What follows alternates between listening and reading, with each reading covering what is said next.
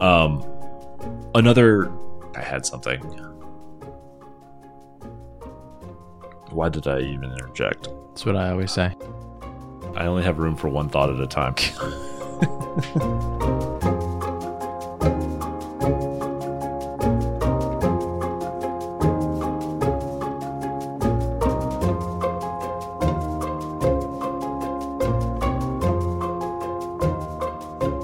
Live from the Mundangerous Wood Forest in New York City, I'm your host Shane. And I'm your host Ishan. And welcome to episode one sixty-one of Total Party Thrill, a podcast for game masters and players where we discuss our campaigns in order to inspire yours. In this episode, we're talking about playing chaotic good characters. But first, the Rogue Traders get their hands dirty in the Dynasty Unwarranted campaign. And later, Robin Hood outfoxes the Sheriff of Nottingham in the Character Creation Forge. So first up, we've got a short message from one of the other shows on the Don't Split the Podcast Network. Uh, here's Lisa Chen from Behold Her. I'm Lisa Chen, and I host Behold Her, a monthly podcast that shines a spotlight on women in the world of tabletop games. There are so many women to behold in this amazing hobby, and our experiences as female gamers are as diverse as we are as individuals. Through one-on-one interviews, audio essays, and panel discussions, all centered around a monthly theme, the guests on Behold Her share their unique stories as players, game masters, designers, artists, organizers, and so much more. Their words are inspiring, uplifting, and informative. Check out Behold Her Podcast wherever podcasts are found, or visit behold her podcast dot com. And we're back. Speaking of being beheld and maybe not liking what you see, Shane, where are we in the Dynasty Unwarranted campaign? So the Dynasty Unwarranted campaign is our Warhammer forty K Rogue Trader game played using Dark Heresy second edition rules by Fantasy Flight Games. And on the Dead World Malajact, the Rogue Traders and their two best companies of armsmen have located the Verza House, an ancient obsidian fortress once occupied by the fallen Dark Angel, Lord Cypher. And they are under attack. Still. Still. So the uh, the arch militants Draco and Trank are manning the fortress walls, and their heretic Doc is leading the valiant defense of the gatehouse. Better him than us. Uh, and the Rogue Trader nerds, the Seneschal Trix, the Quartermaster Echo, and the Astropath Flare have discovered a secret library containing schematics for the fortress's damaged power generator. So, racing against time and hoping against hope, they sprint towards the generator.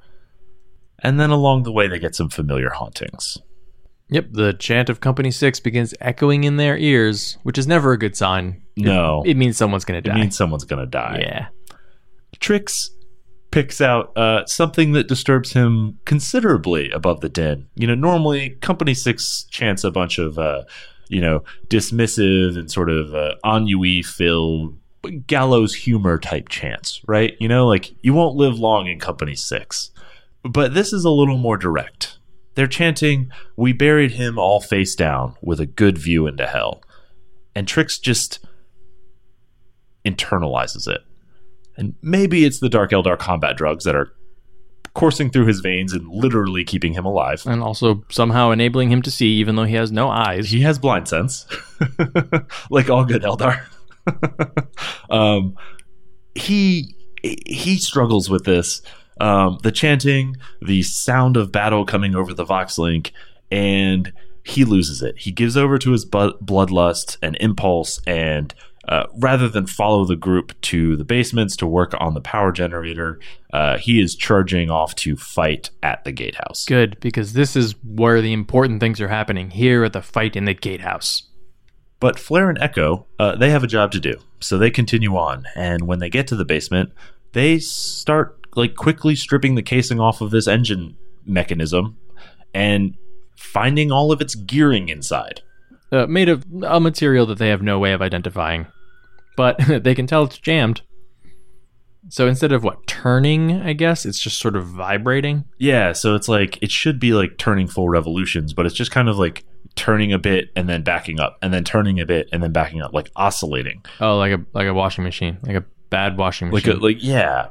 And so the, it explains that sort of weak and ebbing current that you guys have seen through all of the lights in the house, kind of like, you know, you had initially interpreted it as the house was breathing at night as they kind of like the lights got brighter and then faded and brighter and faded. And now, like Flare has uncovered and, and Echo have uncovered, there's a mechanical explanation for that. Who put these things in a dimmer? Right. Dumb. So Flare and Echo are poring over the schematics, um, you know, looking, trying to figure out exactly how these gears are connected and, and how it could have jammed. And they're like playing with it and studying it.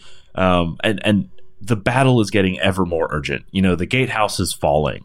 Uh, the champion has entered. Um, the, the, the fortress walls are no longer like putting out enough firepower to really stem the tide of the attackers. Fortunately, there's a willpower check now. Yeah. And who fails? Flare. Flare. Flare fails. He ends up rushing off to the gatehouse to join the fight. he, um, yeah, he's like, wait a minute. I think I figured it out. Do this. I'm going to go. Look, he's actually our best melee combatant. He is. I, I mean, in a group that has some very capable melee combatants, Trix is also very good.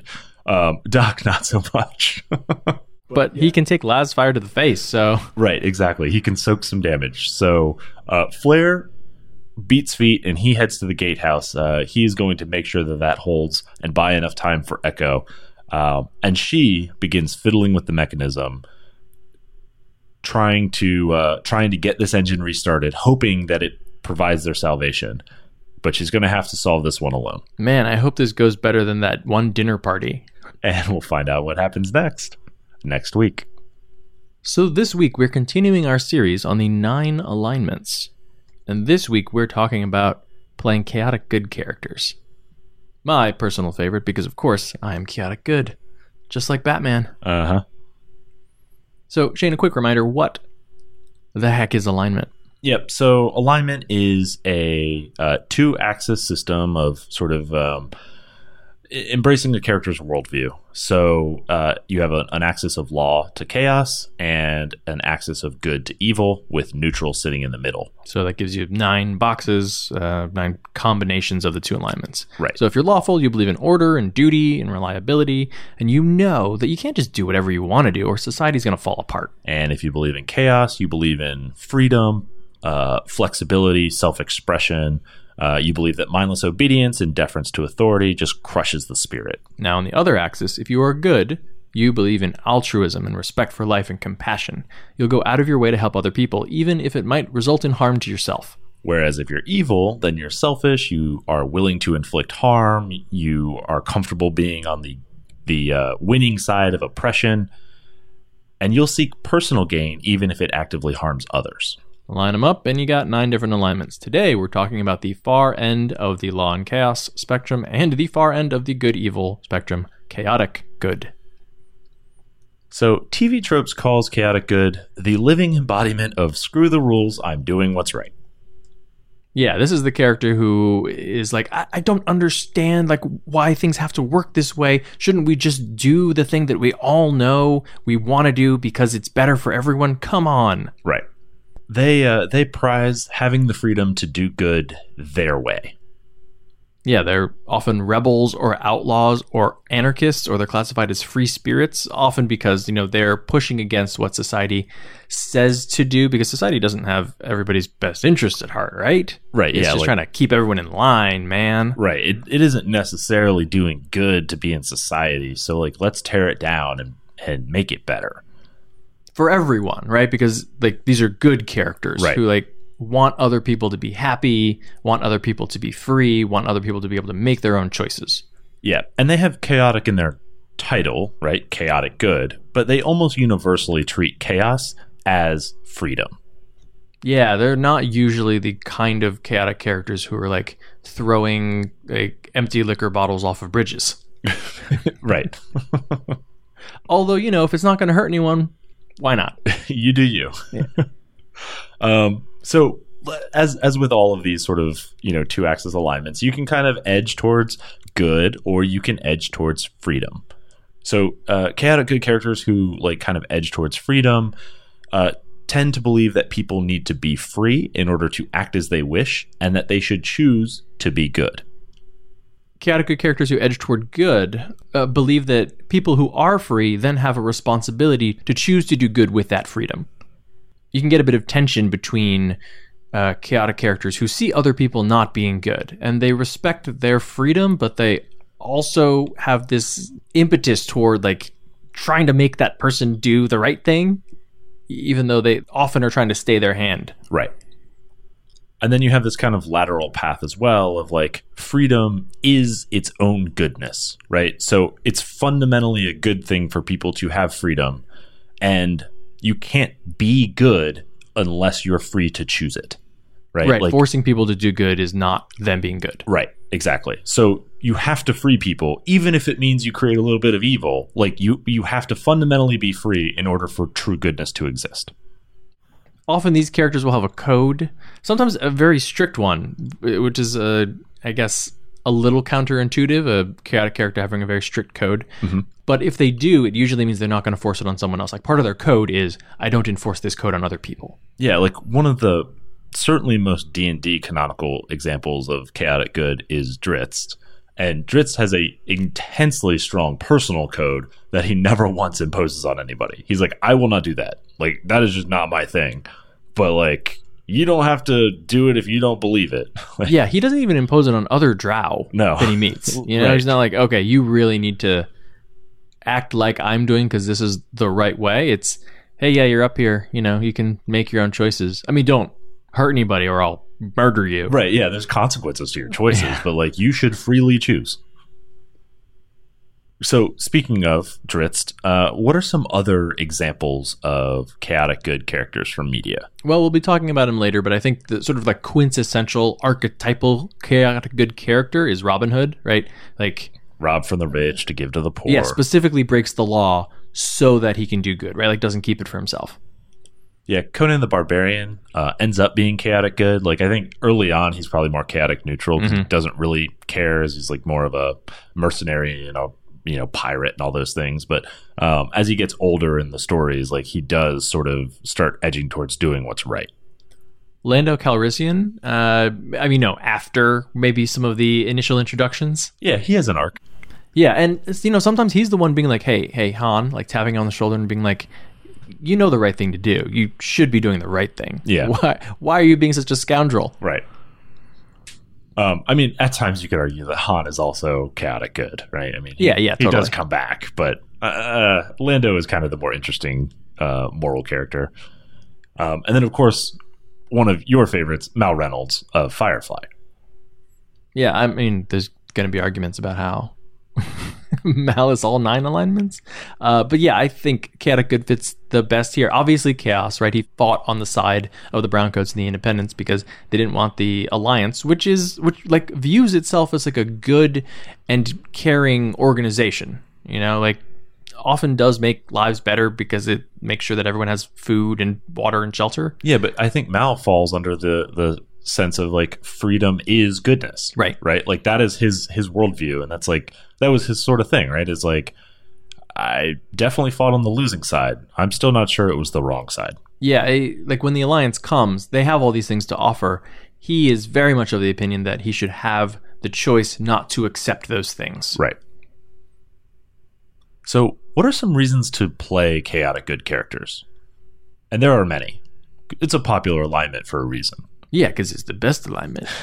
Okay, it's the best. What's next? Uh, well, so your character could originate outside of whatever society the game is taking place in, um, whether that means uh, you're an outlander or from a barbarian tribe or just a hermit who spent a lot of time away.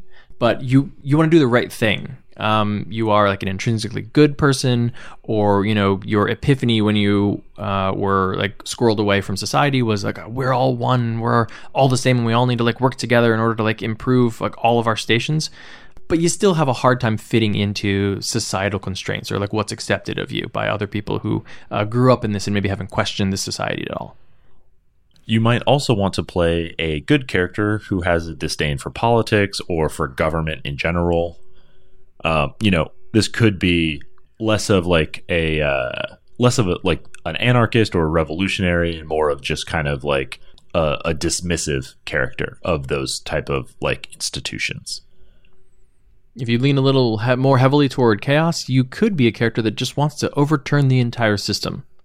And, you know, if you succeed, maybe you figure out exactly how difficult it is to make sure that everyone's still being pretty good without some sort of system telling the not good people how they should behave. Yeah, I think the the archetypal like trope here is that once the chaotic good character overturns the unjust system, they then have to delegate because they are not the person to lead the reformation of like a better system. Right, they're like paperwork. Right. What what are you even talking about? Well, there needs to be statutes, otherwise nobody does any good things. Well, I mean, like some of you do, but most people don't. Yeah, it turns out we have to protect people from those who are willing to do evil, like regardless of consequence. Oh, that makes sense. I thought if we just gave everybody guns, they would just do good for each other. And the bad people would be kept in check by good guys with guns. I mean swords. Yes, good guys with swords. Or wands. Maybe we're playing good Harry Potter. Wands. Or Eberron. Ah, Wandslinger Justice. Out on the mean streets of Kabara. Right. Or I guess they're not really streets, are they? Or more like mud tracks. Right. You could be a player who wants their character to be challenged by moral quandaries about how society should actually be structured. You know, maybe you haven't succeeded in overthrowing. Maybe you're still on the fence about how evil is this society? What are the, um, what is the replacement going to look like if I do succeed in overthrowing it? Like, how how much can I affect change within this system? Yeah, and I mean, even even on a smaller scale, right? Like, that can be your kind of source of inner party conflict is, you know, you have the paladin or the fighter or or the monk, right, that are naturally lawful, um, and, and you want to have that debate with them, right? Like, we're going to do the right thing because we're both good, but we can debate about how to do the right thing and how we should encourage others to do the right thing, right? Like, that can be kind of an ongoing in-character kind of um, debate or discussion. Yeah, hold on a second. Like, I know that we all technically swore oaths of fealty, but should we be protecting the feudal lord? They seem like a pretty terrible person. Yeah, I'm okay walking away from that oath. Right. I don't know that we need to kill the feudal lord, but maybe we just don't defend. Right. let, let nature take its course. Just throwing this out there. I'm just I'm just throwing it out there. Um, and then, of course, chaotic good is the best way to play the uh, literal or figurative social justice warrior.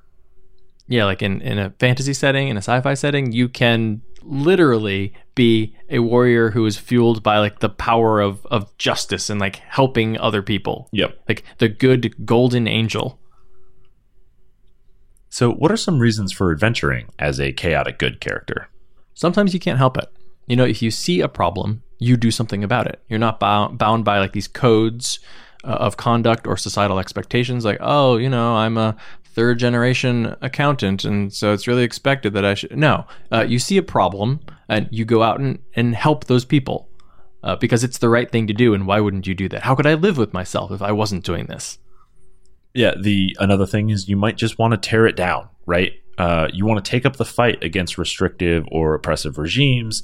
Or if you recognize the value of having those laws and institutions, simply balance them out, right? Like be the foil to the kind of restrictive um, nature of uh, an advanced society and a legal system and those types of things. Yeah, I'm a third generation accountant. I see all these terrible things happening. How could I live with myself if I didn't try to burn it to the ground? Right.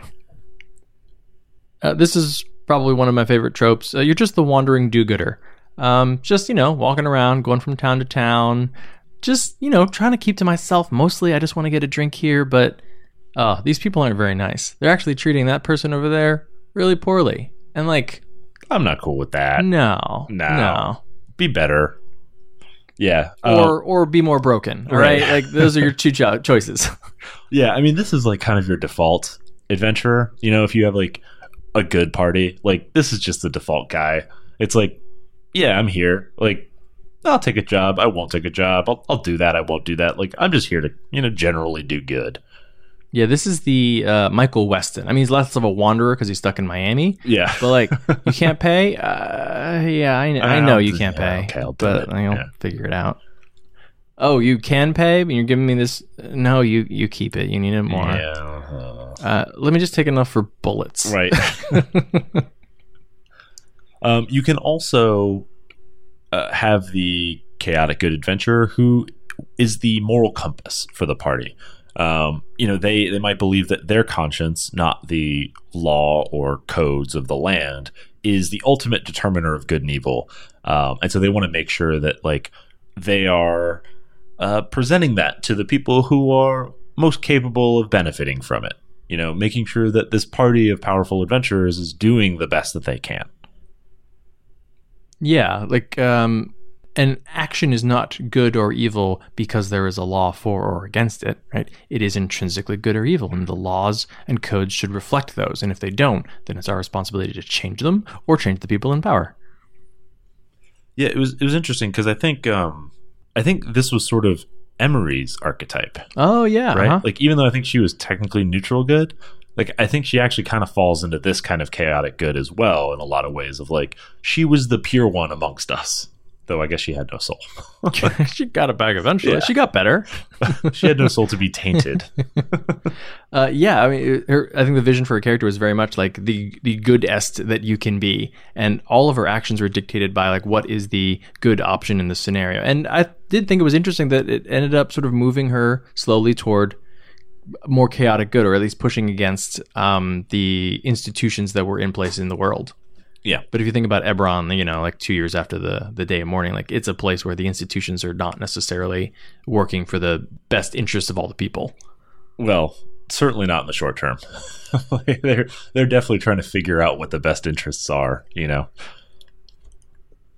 So, what are some of the moral dilemmas that you can um, pose to a chaotic good character to challenge them?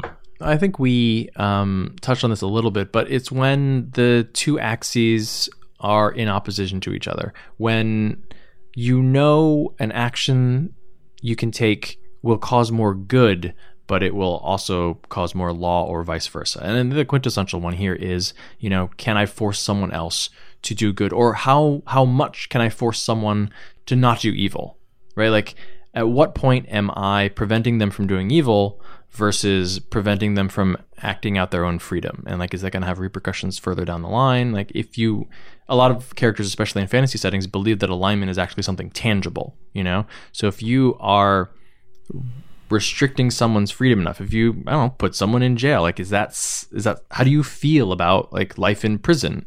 Uh, are you a character who says, okay, this is an evil person, they will obviously be doing bad things, I should just kill them, actually. That would be better than being locked up forever, because that's a terrible infringement of freedom. Mm-hmm. Yeah, and, and I mean, the flip side is you could you could challenge them with, like, if you are not good, you do not deserve freedom, right? So therefore, jails are the uh, the correct place for evil, demonstrably evil people, right? They don't deserve their freedom. And and you can challenge the character uh, in that way. Yeah, maybe the thing that removes the most freedom is killing someone. Right. So another way to use a moral dilemma is uh, commonly chaotic good characters will free people and allow them to make choices afterwards, right? Like, um, you know, under the, the kind of assumption that because you were oppressed or or whatever, you know, or out of necessity you did evil things, but you are fundamentally good, right? Um, you make them face the fact that not everyone is fundamentally good in that way. So somebody that you have freed, like, for example, from slavery, or, like, freed from prison, or, or whatever it was, like, turns out to do bad things. And now they have to reconcile the morality of, like, what is their responsibility in granting freedom to somebody who was fundamentally evil. Yeah, what if that person was in prison for a very, very good reason? Right. Um, or, yeah, they free the genie from the lamp. Because, like, of course, uh, you're stuck in a lamp. That's terrible. Right. And, nope, it's a horrible Ifriti. Yeah. yeah. Whoops. Chaotic good characters are also, like, prime targets for the conniving villain who's who's just trying to help. You know, like, they offer, the villain can offer uh, a decision or a choice uh, that the chaotic good character has a hard time refusing, because in the short term, or in the most obvious ways, it it does good, right? Um, it helps a particular person, it uh, improves an institution, it, like, makes things better for, for a nation, while the uh, conniving villain knows that it helps them in the very long term. This is kind of a, a Lex Luthor type of thing, is, uh, yeah, why don't you um, help guard the uh, the peace conference? I mean, why wouldn't you guard a peace conference? I mean, I am running this peace conference, and you know that I'm a terrible person, but what's your other option? Like, let it get destroyed by terrorists? Right. So how do chaotic good characters interact with other alignments? I think you touched on this a, a bit with like lawful good or neutral good characters. There's a, a tension, but they're usually still ultimately on the same side ex- until you maybe come to a head near the end of a, an actual campaign, right? Like the, the paladin and the chaotic good ranger often differ in their methods, but their goal is usually still the same. Yeah, but they may have arguments about how to accomplish that tasks. Yeah, I feel like that's especially with lawful good. Um, certainly not with like lawful evil, yeah. right? But like with with good or neutral kind of um, morally aligned lawful characters, like it it feels like healthy debate is sort of the level of opposition that they would expect, right? But but consistent debate, um, like always, sort of questioning the value of the um, order that they're attempting to impose on the world. Yeah, and I think there can be a nice dynamic of like each eventually understanding that there are things that you do or can do that I am not comfortable doing, but sometimes those things need to be done. Like the paladin can be like, hey, chaotic good rogue, um, like I think a beanie is probably necessary here, and I know you're very good at that and have no qualms with it. Yeah, like I, I cannot bear that stain on my soul, but I'm your gonna... soul is already is already great at it. That's what you're here for. Right. I'm uh, I'm gonna go to the bar. you uh you do you.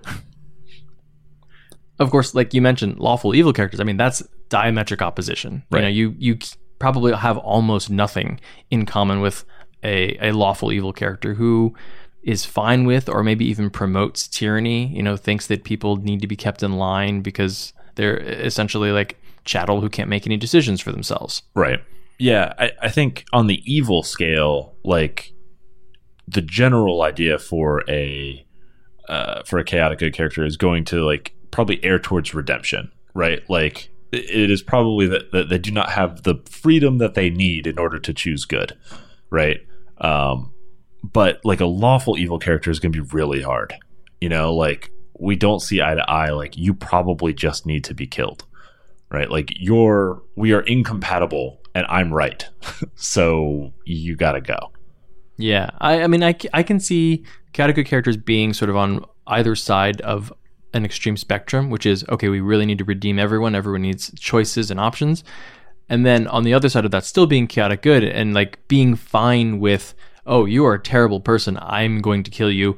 I don't worry about summary execution because like the law doesn't really matter, right? I don't need to bring you in front of a magistrate and like prove you guilty. You are very obviously guilty. Look at you. Yeah, just sort of like summary justice. Yeah, uh, according to their own conscience. Yeah, vigilantes make good, chaotic good characters. Yeah, yeah.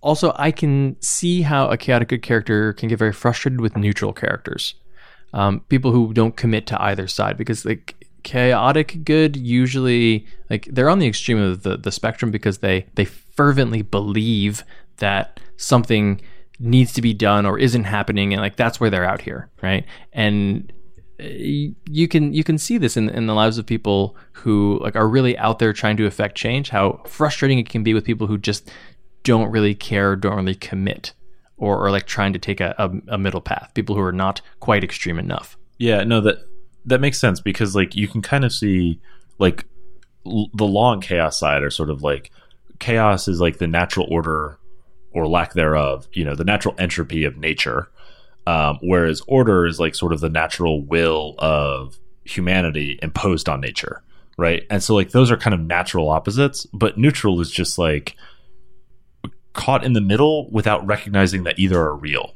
you know? Like I like I could see a chaotic character being like, I mean, I totally disagree with you wanting to put laws in place, but I understand that you're attempting to master nature, and I feel like that's foolhardy. But a neutral character is just floating along the stream, and like you, you've really got to pick a side here. Like, do right or do do order or do freedom, but like do something. Yeah, you can at least engage a lawful character in debate, right? You know, and potentially convince them.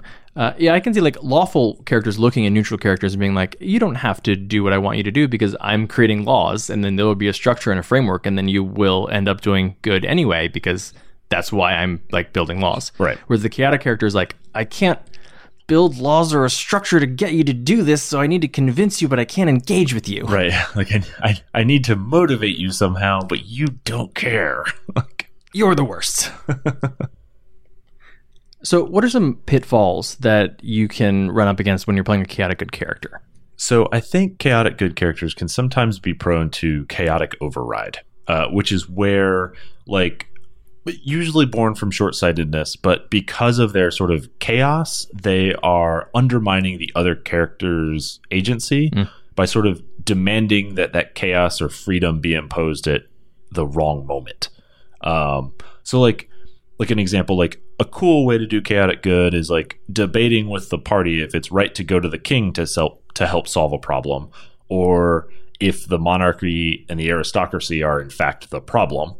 Um, a not cool way of doing chaotic good is to seek an audience with the king to help solve that problem, then suddenly attacking him because you feel the monarchy and aristocracy are part of the problem, right? Like, one way is, you know, working with the party to come to a conclusion. The other is simply like overriding the party's decision um, with your and, and justifying it then with uh, chaos.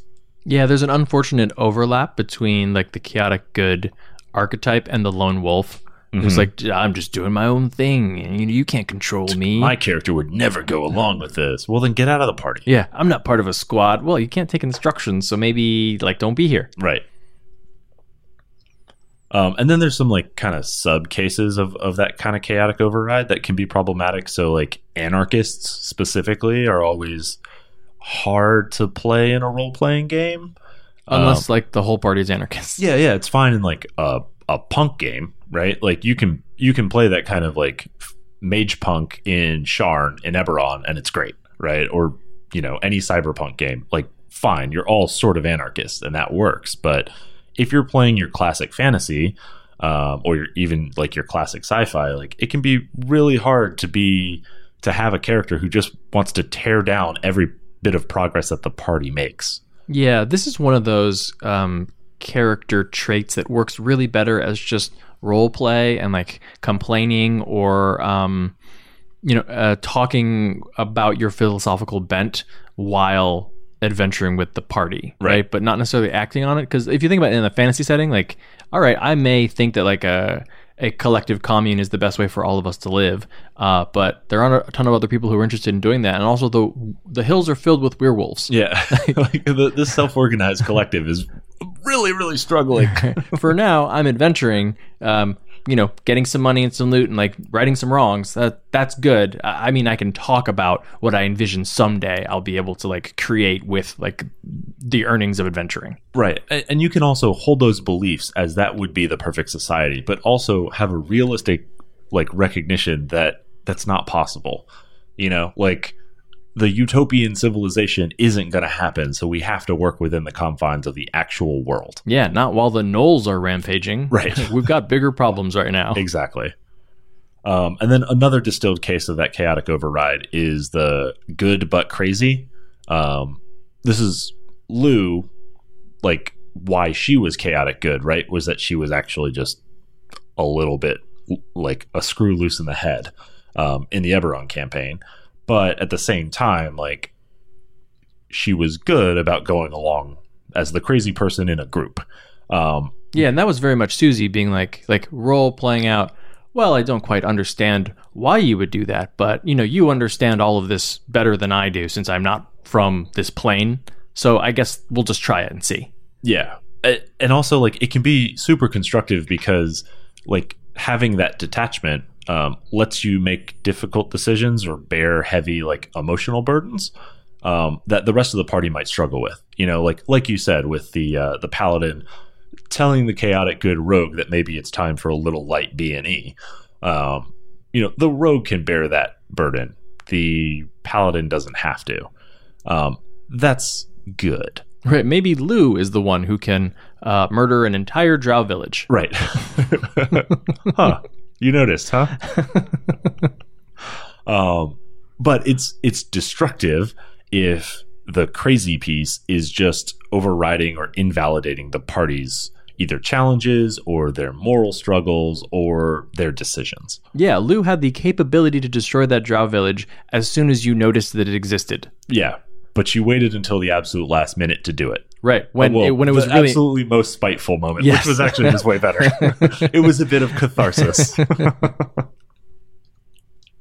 And then I think the last pitfall of chaotic good, which is one that isn't as um, necessarily like uh, destructive to the party, but can be challenging for the players, that like you can end up screaming into the void. You know, like it's good to have far-reaching goals of like reform a nation, or like end all warforged slavery, or you know, topple a dictatorial regime, but like, that's not a super actionable thing for a level one character.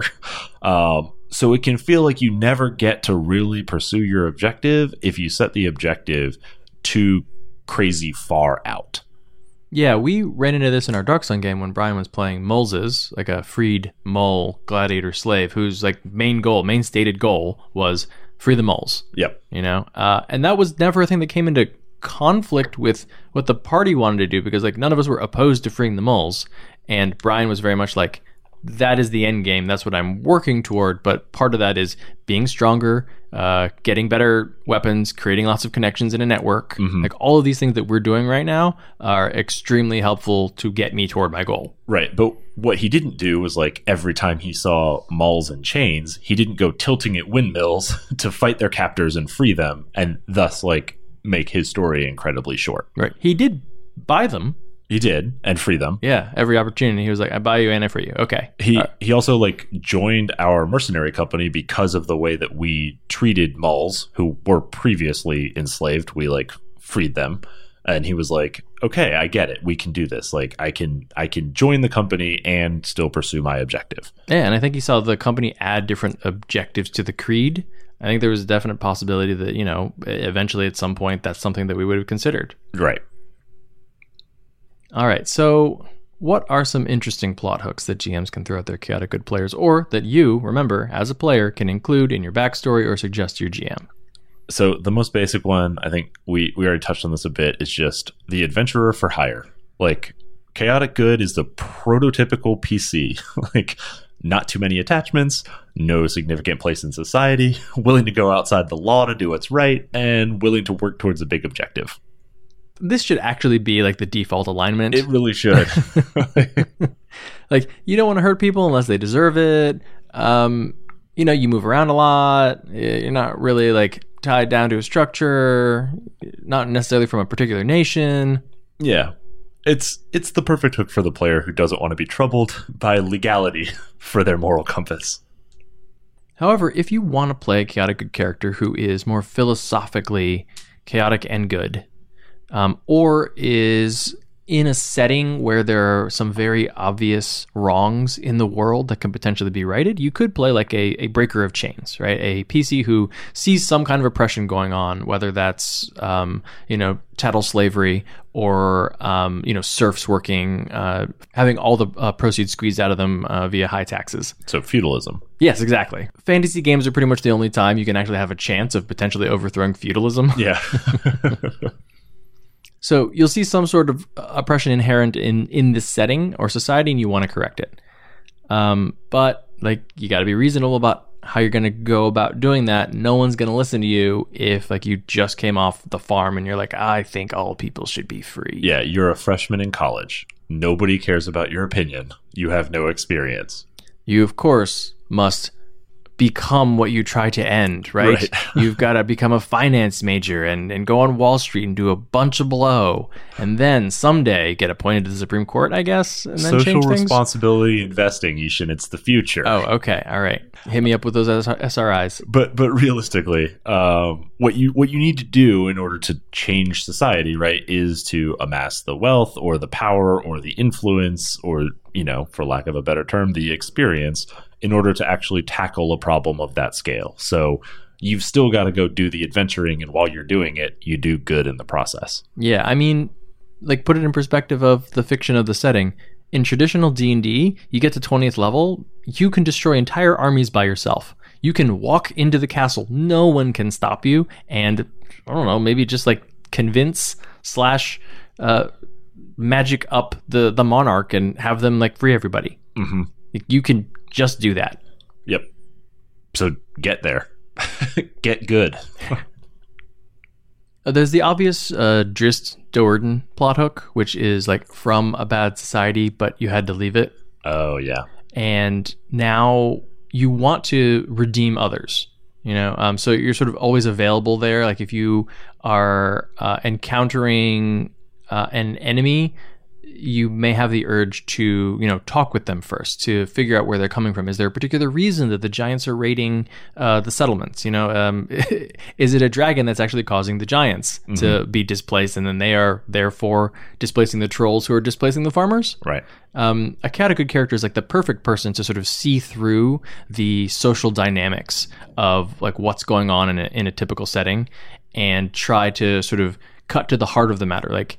We kill the evil red dragon, all of these problems go away. It's the system, man. It's the system that's built. Right.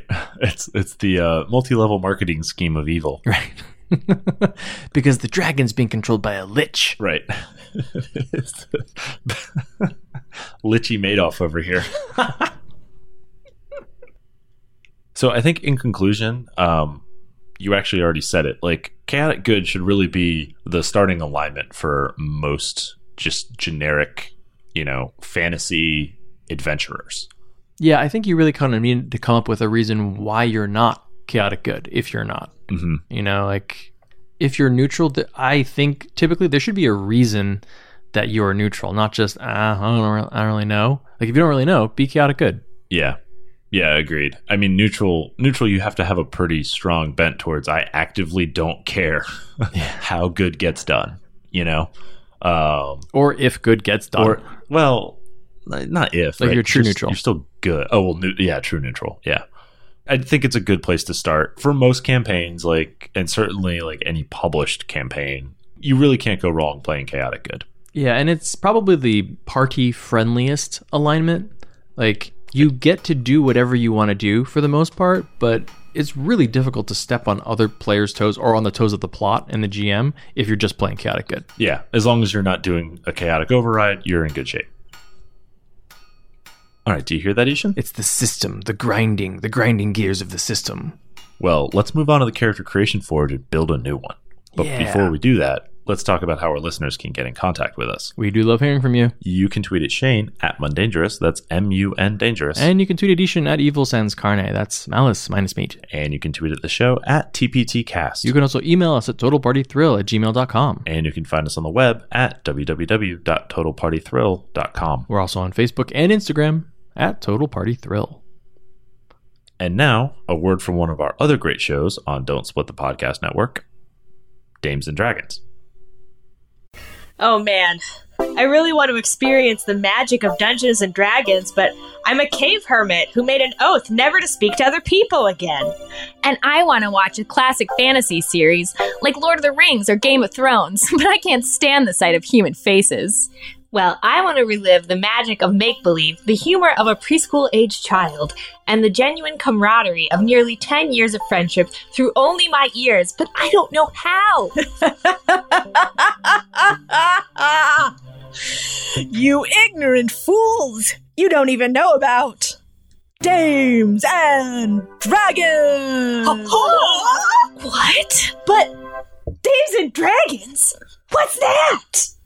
Dames and Dragons is a Dungeons and Dragons actual play podcast. A, a, a podcast? So I can experience the spontaneous group storytelling of D and D without breaking my oath of solitude? That's right. And I can take part in a rich fantasy storyline without ever having to lay eyes on a disgusting human face? Never again will the faces plague you. And it has a cast of four female friends who make constant immature jokes as they play? Absolutely. I would never lead you astray, my friend. Whether you love D and D or just love a good fantasy tale, Dames and Dragons is the podcast for you. Tells the story of three unlikely heroes who are chosen to become guardians of the goddess of their world, a floating island by the name of Estra. By God, that sounds like something I could get into. Sounds like something I'd love. Sounds like something I'd make. Well, that's just ridiculous. Dames and Dragons, updated every second Monday, wherever podcasts are sold.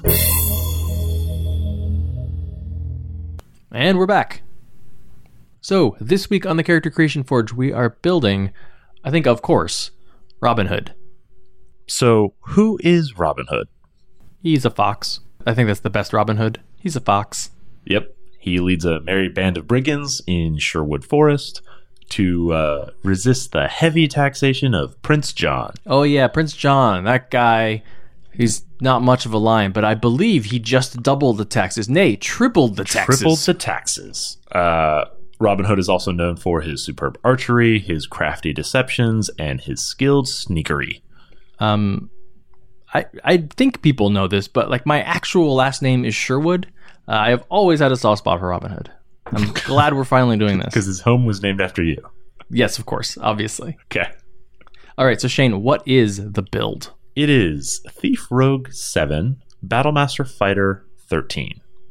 Love this combination. Uh, so from Rogue, we get all of the typical Rogue goodies. We get a sneak attack, which of course you can use with your archery. Mm-hmm. Uh, we get cunning action, which is a nice hide or uh, disengage.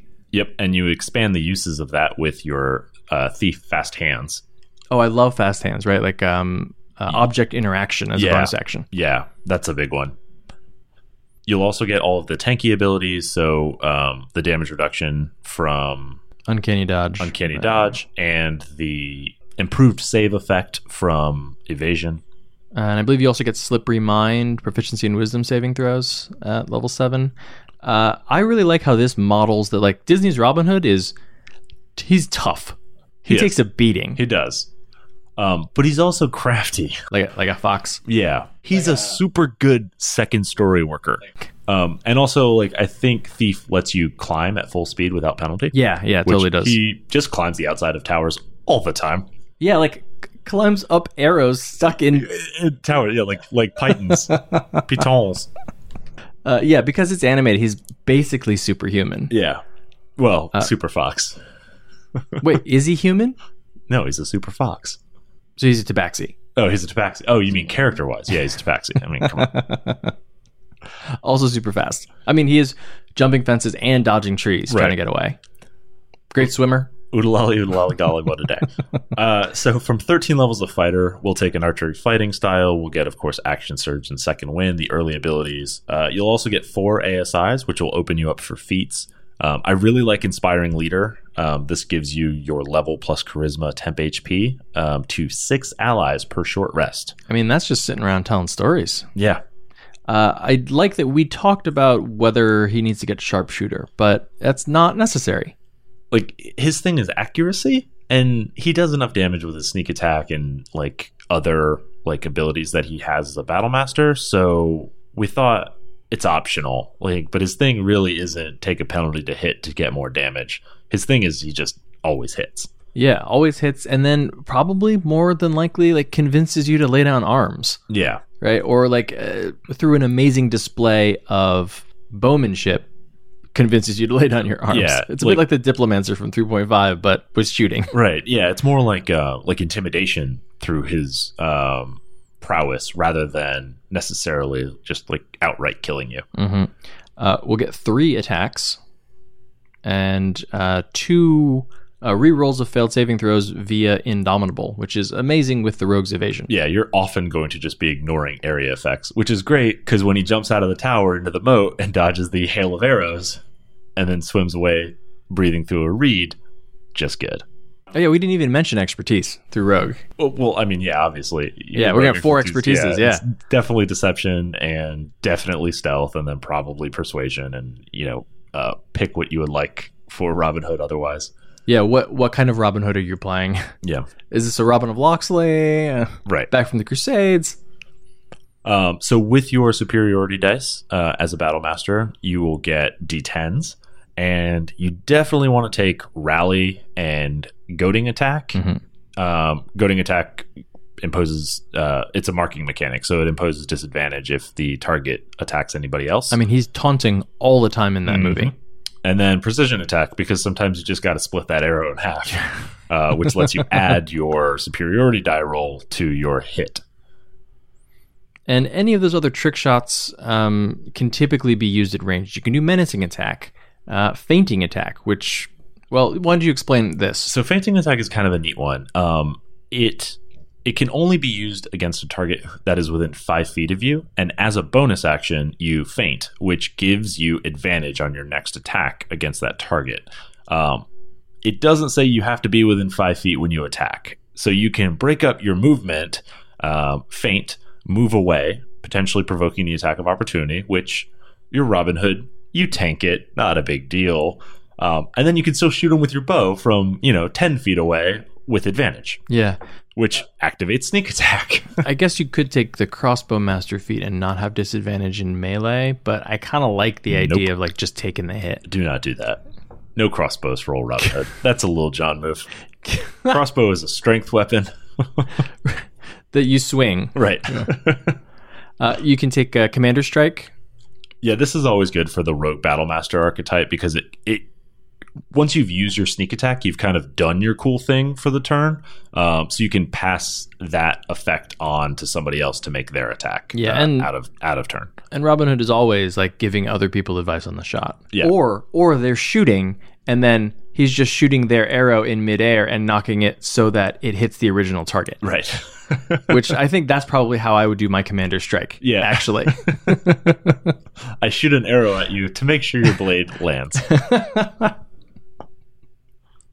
All right. So for leveling order, um, I mean, Robin of Locksley was in the Crusade, so you should be starting with fighter. Yeah. Canonically. Of, of course. I mean... Yeah, rogues went to the Crusades, right? You start Rogue One. Yeah, I guess. I mean, I guess. But yeah, so I would start Rogue One and then take five levels of fighter. Um, Look, that- he, he's a noble, all right? Let's go Rogue One as a noble who is sent to the Crusades, and that's where he gets his fighter levels. I, I mean, that still makes even less sense. It goes totally backwards. He was a trained fighter as a noble who went to the Crusades and learned to be underhanded. He was born as a noble, right? And rogue is the noble archetype because we don't have anything else in D and D. Uh, nope. Because we're not talking about him as a paladin because he doesn't wear hard armor, right? Ugh. Anyway, so I would go Rogue One uh, to Fighter Five, and then go ahead and get to Rogue Five. So at level ten, you're split fighter and rogue. Um, and from there, you just pick whichever levels look the most interesting to you at any given point.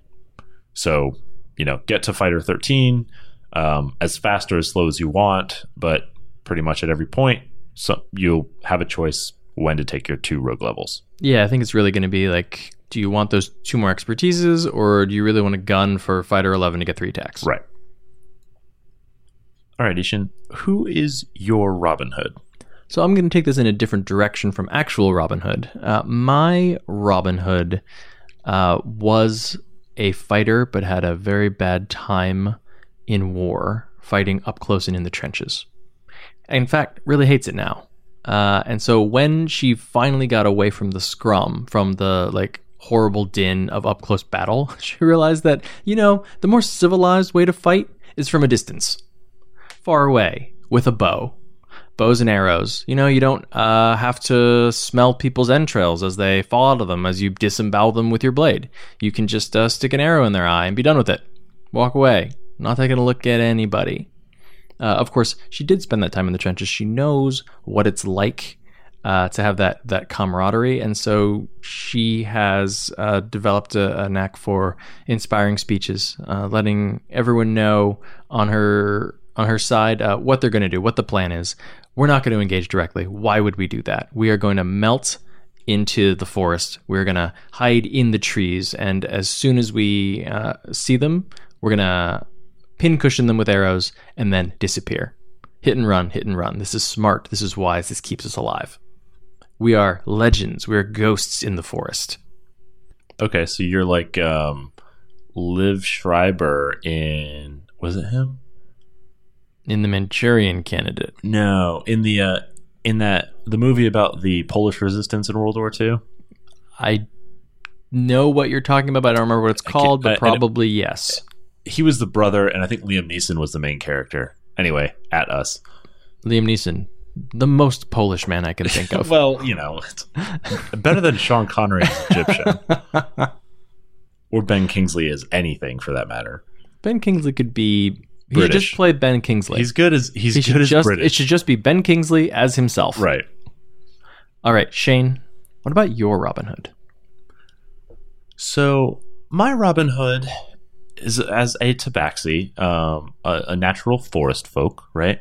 And there is a particular forest that Tabaxi uh, have lived in for a long time, uh, on the island of Arenal, with uh, with a certain group of elves. Oh, interesting. Um, and it, and it's a certain forest, an important forest, one that uh, has recently become the uh, subject of a of a vast new industry in Corvair, the sorwood forests of Arenal. Uh, and so my Tabaxi, um, Robin Hood, is the last of his community, um, but has honed his skills in that forest, fighting against the creep of industrialization and logging, as they are literally destroying his home to build airships for House Lorander. So he has been uh, fully displaced. His entire community has been displaced now. Uh, their home has been logged. And now he swears revenge against Lorander um, for destroying his home. That seems like a kind of chaotic good thing to do. Yeah. You know, I blame the elves. They really should have uh, managed their resources better. Well, I mean, yeah, definitely the elves aren't getting off clean on this, but I feel like most campaigns take place in Corvair, so you've kind of got to just like cut your losses in Arenal. Got to uh, take uh, take the fight to Lorander. Yeah, exactly. You're not wrong. It's just that it's it's harder to work that into a campaign. Um, the same thing actually would work with uh, with a Tabaxi, like on the border of Breland. Um, like at any given point, right? Like the Breelish war machine was would have been logging like crazy on all of its forests as oh, well. Oh yeah, absolutely. So, you got to build sh- uh, siege machines out of something. Yeah, and I mean that was the strength of Breland in the last war, was their their strength of their material and manufacturing, right? So mm-hmm. um, he could do the same thing against Breland. It would be fine. Or Thrain. I mean, the Tabaxi probably were friends with some shifters. I mean, were they like? I could also see the Tabaxi as being like, they're not they're not real fur folk. like, they're, they're faking it. uh, I don't know. I mean, you can stick Tabaxi wherever you wherever you like, because canonically they're not they're uh, not in there originally. Yeah, exactly. The rule is there's a place for everything in D and D in Eberron, but you got to find it. It's Argonessin. Right. They're only in Argonessin. He's very angry at the dragons. Well, who isn't? Literally, they're barbarians. They just rage about them. All right. Um, before we wrap up, we want to take a moment and thank our Patreon supporters. Yeah, your support is what makes it possible for us to keep doing this show every single week. So if you'd like to learn more, you can check out our rewards at patreon.com slash Total Party Thrill. And just a reminder, the... emails have gone out with the free download codes if you were selected as a winner for our giveaway of the Audible um, audiobook version of Mike Shea's Sly Flourish's Guide to Fantastic Locations. You can also read us a five-star review on iTunes, and if you do, we'll read it on the air, just like this one. So this is Recommended, Part of My D M Spellbook by Tigranosaurus. From Australia. From Australia. Wide variety of content types, considered views, usable advice, and charming hosts. What's not to like? Get into your G M's ears. Waves appreciatively from Australia with uh, an Australian flag emoji and a smiley face. Well, three out of four I agree with. So charming hosts. I'll just I'll leave it for people to decide. Or considered views. Those are the, those are the two that stand out. All right, what do we have planned for next week's episode? We're talking about Theater of the Mind. And in the Character Creation Forge, we're building the Sycophant. Well, that's it for episode one sixty-one of Total Party Thrill. I hope we lived up to our name, but either way, I'm Shane. And I'm Ishan. Thanks for listening.